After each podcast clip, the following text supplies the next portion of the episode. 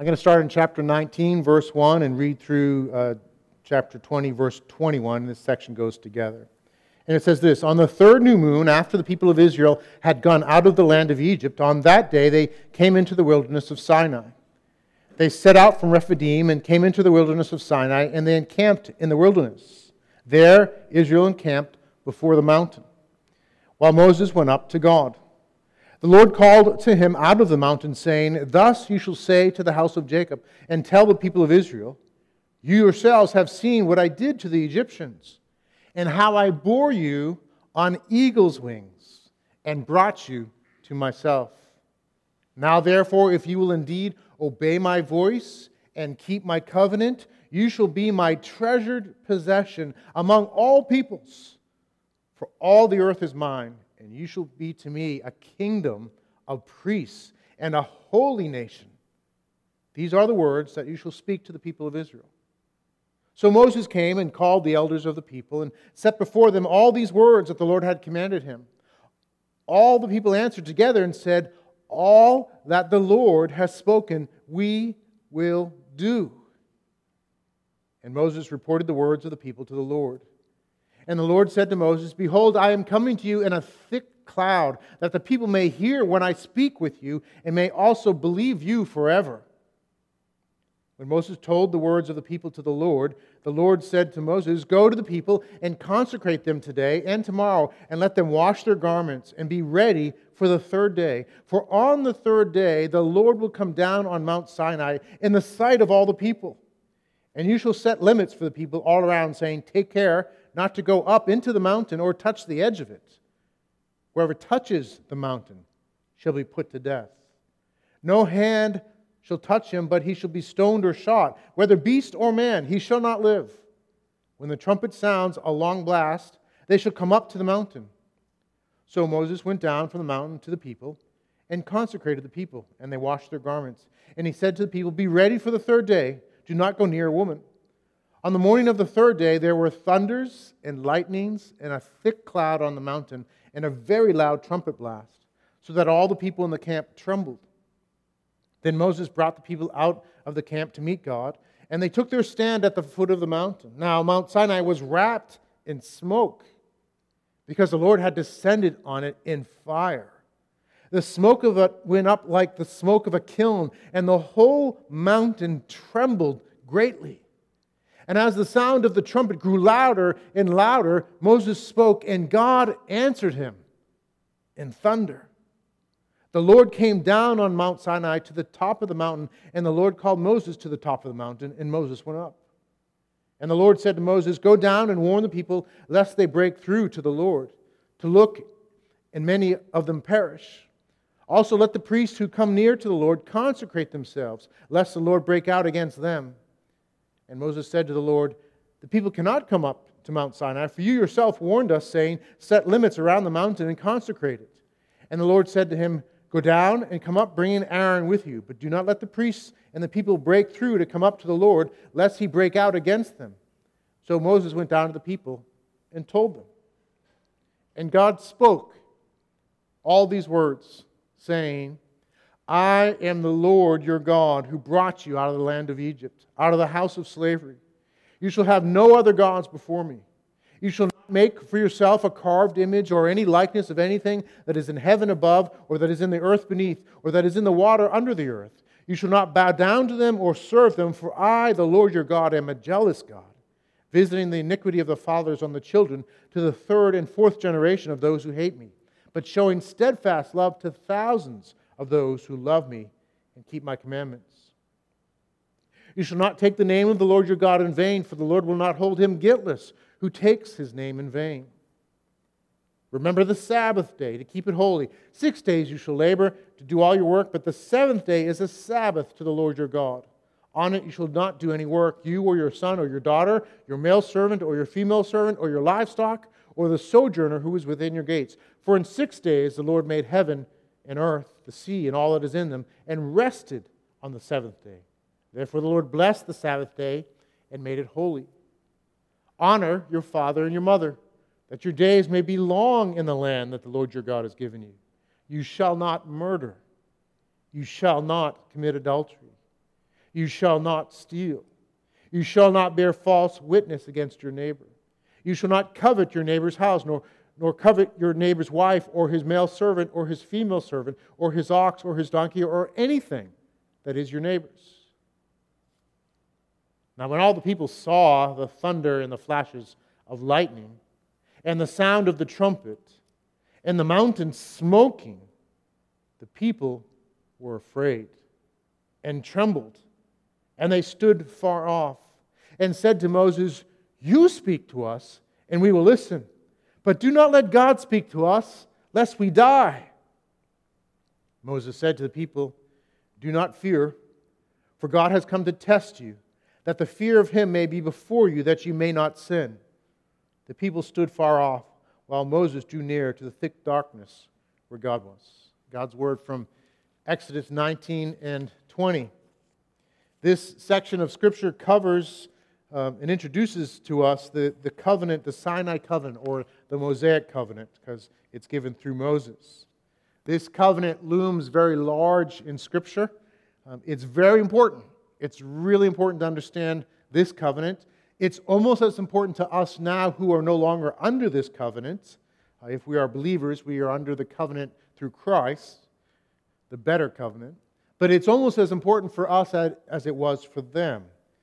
And so we will take some time today and actually in the weeks following to dig into this covenant, to learn about it as we go through chapters 19 through 40. At times we'll slow down, at times we'll cover large swaths of these chapters. But I believe we'll be greatly helped as we learn about God and what it means to be His people. What I want to do today is just introduce this idea of covenant and then draw three important lessons that are here in the text.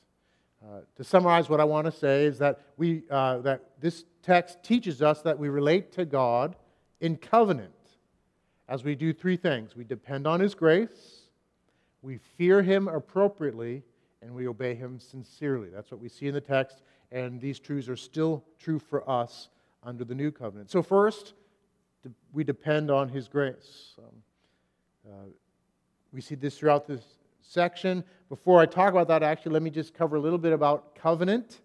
Um, covenant is not a word that we use a lot, it sounds kind of formal and foreign to us. But we all live actually in covenant. Covenant is a word just, that just basically means a contract, a formal contract, a formal agreement of some sort. There can be informal covenants too, actually, and we live under these. Um, we all, as humans, live under some sort of social contract. Um, there are uh, these agreements, whether explicit or implicit, that we have. Certainly, marriage is a covenant, it's a contract, and there are expectations and benefits, right? And there's a term of service and so forth. Um, family is an implicit covenant. We understand kind of how we work this with the parents' obligations, the children's obligations, and, and what it's about. Uh, citizenship is a covenant. Um, we as citizens are, have obligations. The, the country has obligations to us. We live in this relationship. Um, there's really uh, covenants of sorts, social contracts, in, in all sorts of relationships. If you're a student, there's a social contract around being a student and how you relate to a teacher. If you're employed, you, there's a co- social contract around how you relate as employer and, and employee. And these really all could be called covenants. A covenant is just a, a formalized uh, agreement where there are benefits and obligations and, and there are terms of service. And so the Bible's full of these. And there are uh, some very important covenants in the scriptures.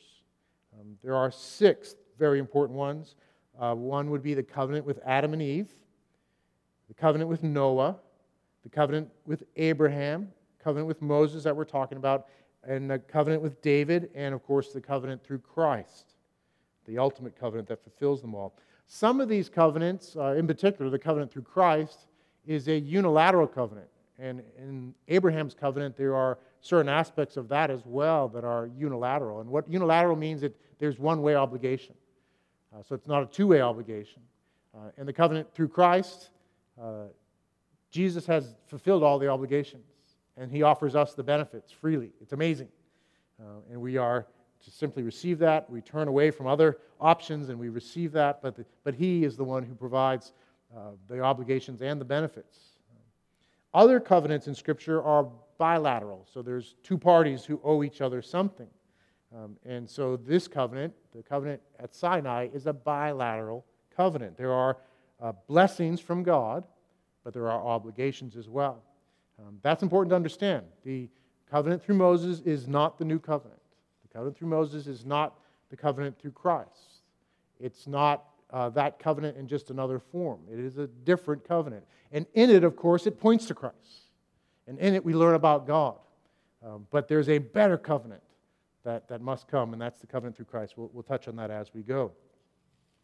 All these covenants, though, whether they're unilateral bilateral, uh, whether they're entirely a gift or there are obligations to it in Scripture, they're all full of God's grace. That's important to understand. None of them are built on you simply earning and doing everything. They all are built on God's grace. So, the first covenant, uh, the arrangement with Adam and Eve, um, maybe not a formal covenant like some of the others, but it is a, a contract, and, and there are blessings and obligations. Um, it's full of grace because God made Adam and Eve. God made the earth. God gave them everything they needed in the garden. They had every provision, um, to, and they had every means to succeed in their covenant because God had been so gracious. And so the, the, the foundation of his requirements in that covenant, that contract, uh, is really his grace, his blessing. We see that elsewhere in Scripture, of course, throughout all the major covenants. Noah, Noah gets rescued, Noah gets blessed. God instructs Noah, he preserves Noah, and now he preserves humanity and all the, all the creatures, all the animals as well. And then he makes this covenant with Noah saying, I no longer will flood the earth. It's a gracious covenant. The covenant with Abraham, of course, is gracious too. You can go back into Genesis and see that, where uh, the promise is entirely gracious in the beginning. He, he promises Abraham that he's going to bless him and make his descendants as, as numerous as the stars and the sand on the seashore, which basically means innumerable, beyond comprehension, and you're going to bless the whole earth. He promises that to Abraham, and Abraham's obligation is nil. He simply receives it. And when the covenant is made, Abraham's asleep, actually. And so it's gracious. Uh, the covenant with David, David's promise to, to have a descendant on the throne uh, over God's people forever. It's, it's full of grace because God had been good to David and God gave this extravagant promise that wasn't earned by David. And certainly the covenant through Christ is full of grace. It's important to see this. It's important to get it because sometimes in hearing the law, looking through the Ten Commandments and, and looking at the Mosaic covenant, and then, of course, looking through the things we're called to in the New Testament and the New Covenant, we might miss or, or, or not see just how amazingly gracious God is in all this. And this covenant at Sinai is based on grace as well. Because before God says, I want you to do this, he says to them in verse 4 of chapter 19, if you could project this, You yourselves have seen what I did to the Egyptians and how I bore you on eagle's wings and brought you to myself. God was the one who graciously intervened and rescued them from the Egyptians. And God was the one who was with them all along. Even though they went through difficulty in the, in the wilderness, He was there, waiting to answer their prayers, trying to teach them to wait on Him and to trust Him and to cry out to Him. But He, would, he never abandoned them. He was with them. He was bearing them on eagle's wings. This speaks, of course, what a, uh, to what a parent eagle does for an eaglet as it learns to fly. They come under it and they support it, and it gets to fly on the back of its parent. And so God is that eagle for us, for God's people, for the people of Israel at this time. And then before he introduces the commandments, what does he say? I am the Lord your God who brought you out of the land of Egypt, out of the house of slavery. I'm your God. I've acted for you. I've been gracious to you. And now, as a result, I call you to respond to me and to live in this covenant. So the ground here is grace. And by the way, even though the Sinai covenant was a bilateral covenant, it had obligations. There was law, and the law had to be upheld. It was never intended to be taken in and of itself as something that we could simply just fulfill our obligation and get everything we need from God.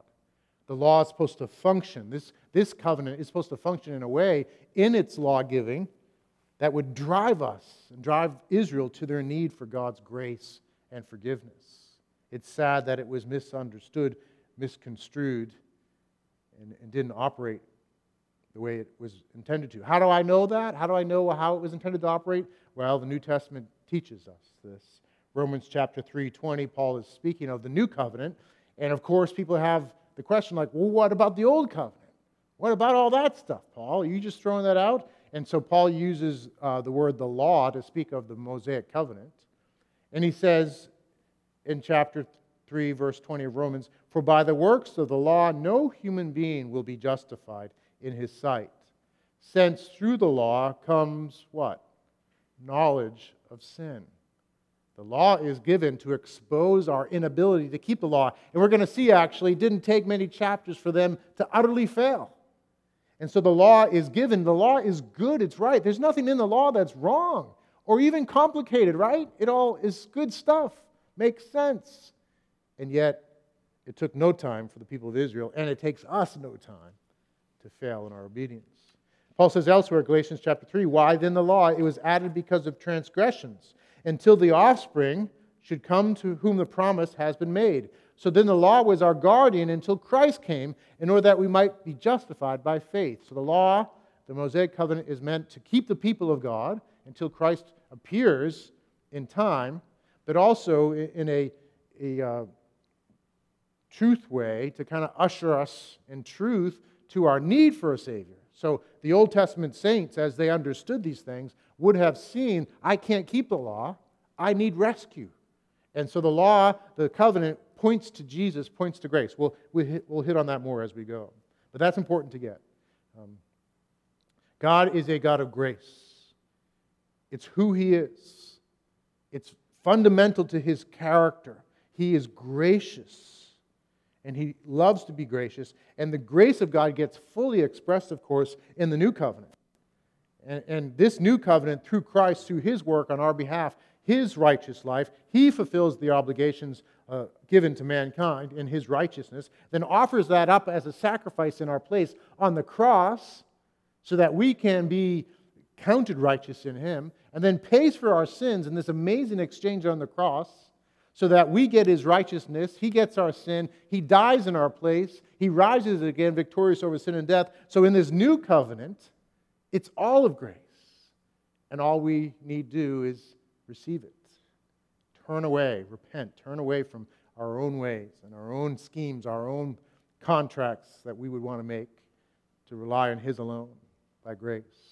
And so Ephesians 2 8 9 can say, For by grace you have been saved of course, speaking of this new covenant. For by grace you have been saved through faith. And this is not your own doing, it is the gift of God, not a result of works, so that no one may boast. Later on in Romans 3, or elsewhere in Romans 3, it says, But now the righteousness of God has been manifested apart from the law. Although the law and prophets bear witness to it, the righteousness of God, how? Through faith in Jesus Christ for all who believe. For there is no distinction, for all have sinned and fall short of the glory of God everyone fails to follow his law and are justified by his grace as a gift through the redemption that is in Christ Jesus. God is a gracious God. He's always been this way, and all the covenants are grounded on his grace, and the new covenant is the ultimate expression of this grace, and he's always intended for us to run to him for his grace. And it's important for us to understand this is who God is. God is not the ever demanding boss or father, always there looking for you to mess up.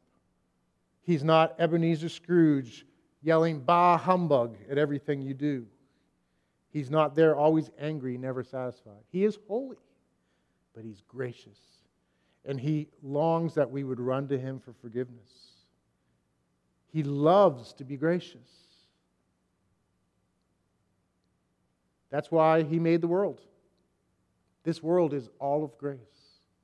He is ever giving. God was not in a place where he somehow had an obligation to make the world. He wasn't feeling lonely. He, he just wasn't on like a, a you know, a creation kick or something. He, he didn't need to do what he did. But because of who he is, his, his basic nature. He's a giving, generous God. He gives, He pours out, He blesses. He made the world. And we learn in Scripture that before the world was made, He intended to rescue undeserving sinners like you and like me. This comes from His very heart, the very core of who He is. He's gracious. And so His plan to create, His plan to rescue and recreate all come out of His character of graciousness. That is so important to get. And I don't know why, but I struggle with it.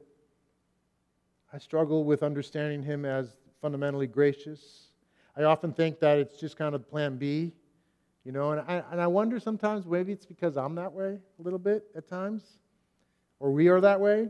You know what I mean? We, we, we don't prefer to be gracious. Because grace means you have to forgive somebody, right? And grace means you have to put up with somebody. And would rather not have to be put out. Would rather just they not be a, a problem. Would rather they just not do anything that we have to forgive, right? And so we do grace as kind of a plan B because it's, I mean, if I'm not gracious to them, then they're, they're not going to be gracious to me, and I don't have a right to expect them to be gracious to me if I'm not gracious to them. That's kind of how we operate. But that's not how God is. God is gracious from his heart, from who he is. He loves to be gracious, he loves to give, and he loves to forgive and receive us and be with us. He's not like that demanding boss or father or, or like you at times. He's very different. He's gracious. That's so important to get. And this covenant with Moses and the covenant with Christ won't make sense to you if you don't understand that. So ask Him to help you. Tell Him you're sorry for seeing Him otherwise. Ask Him to help you understand His grace. So, living in covenant with God, we must depend on His grace. We must also fear Him appropriately. This passage is, is full of things that are about fear, and we'll, we'll dig into it. And these two things go together grace, a gracious person, and a person who de- demands respect. And, and it's fear in that sense, fearing God, being deeply reverent and respectful, understanding who He is. They go together. And I think we see that, right? We see that in people that are both powerfully, both powerful and good. Um, I think are good dads, good parents. I think some of the coaches I had in high school. They were, they were in charge of me, but they were good, good people. I think of pastors I've known. I think of certain world leaders.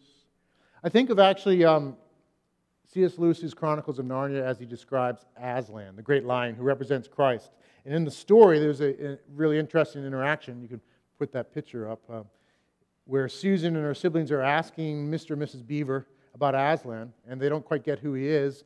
And, and and this is how it goes Aslan is a lion, the lion, the great lion, Mr. Beaver says. Oh, said Susan, is he quite safe? I shall feel rather nervous about meeting a lion. Safe? said Mr. Beaver. Who said anything about safe? Of course he isn't safe, but he's good. He's the king, I tell you. And just as these things go together in the story, they go together in Scripture. God is worthy of our respect and our holy fear, and He's also amazingly gracious. They, they, go together. So, what He's doing here in chapters 19 and 20 with His people is He's seeking to instill in them a proper fear, appropriate fear. And you guys saw that, right? As we read through, it talked about this mountain, and it talked about this mountain with the smoke rising up like a kiln, right? It's, and there's thunder and lightning going on. There's a loud trumpet blast. Um, there, the mountain is shaking. So this is, this is all these things. This is a thunderstorm with lightning, and this is an earthquake all coming together. Um, it's a black sky, a, storm. Just think of those certain things. I mean, how terrifying it must have been. Have you ever been in a thunderstorm and had a lightning bolt hit nearby you? I've had it happen a couple times. It is petrifying, right? And you can't help but like jump and scream when it happens and, and tremble. Um, so that's what's going on here. But it's not just that. Have you ever been around a, an ominous black sky? Have you ever been, seen a tornado? Uh, as a kid, I was terrified by that scene in The Wizard of Oz in the beginning. And I actually rewatched it this week. And I had the same feeling like, whoa, where the sky's dark and that tornado comes in. And, and that's what's going on here. There's a dark sky. There's a, the smoke is rising up like a kiln. And, and have you ever been in an earthquake? From what I, have never been in one that I detected. I guess I, I, I know I've been in ones because afterwards they, they say so. But if you live in a place like you know, Chile or California, you know it's terrifying. Well, all of those are happening here together as they're before the mountain. And this section is bookended by it. So it starts out in the beginning where God says um, to Moses, chapter 19, verse 9 Behold, I am coming to you in a thick cloud, that the people may hear when I speak with you, and may also believe you forever. So God says, I'm going to come, I'm going to, I'm going to make myself known through a thick cloud, and I'm going to speak. Actually, the people hear him speak, and they're terrified. They hear God's voice as he communicates with Moses. And then at the end of this section, after the commandments are given, as they hear from God, Moses says to them, Do not fear, for God has come to test you, that the fear of him may be before you, that you may not sin. So, this fearful sight before the mountain, I mean, it's terrifying, but is it because God just gets his jollies out of scaring humans? No. Because he's good. And he deserves respect. And he deserves us fearing him appropriately. He wants us to recognize that he is the most powerful one and he is in charge and he knows better. It's kind of like a parent, right? If you're a good parent, you have to teach your kids respect for you. If you want to keep your kids from running out in the street and getting hit by a car, you have to teach them to respect your word, right? You're not a good parent if you don't do that. If you just kind of sit down and you have a one on one talk, you know, like, hey, here's some options, you know, you can run on the street or you can not, and try to convince them, you know, a little kid's just not going to understand that. You have to be a good parent and say, look, when I say come, you listen to me. When I'm holding your hand and I say be still, you need to do that for your own good to protect us. And this is what God's about.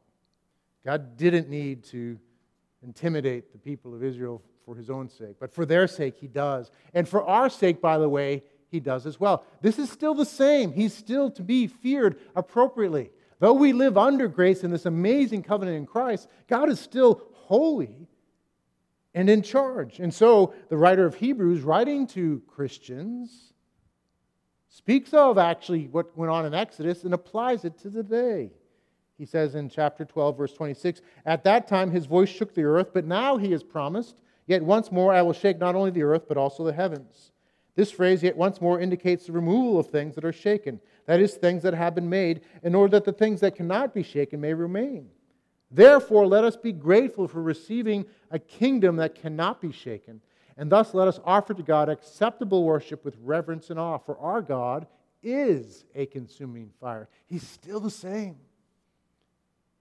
And we receive a kingdom that cannot be shaken, that we can stand there.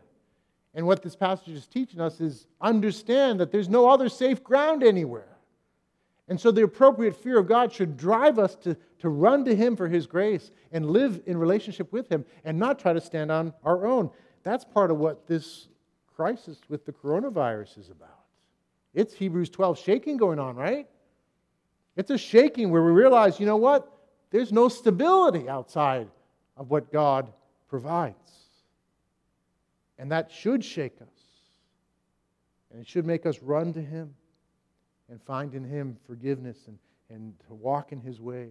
We should be scared if we realize what this means apart from God. Yet we should also understand that He is a good Father. He loves us and He's gracious. He wants us to run to Him. So, fearing Him appropriately is part of living in relationship with Him. And finally, relatively quickly, obeying Him sincerely. Obey Him sincerely. This is part of living in relationship with Him. And so He gives commandments here in this section. We're going to talk more in detail about these commandments later in another message. But He calls them to obedience, He calls them to respond to Him. He calls them to do the things that are right and good, do the things that He loves. And if we think about it, that, of course, happens in every relationship, right?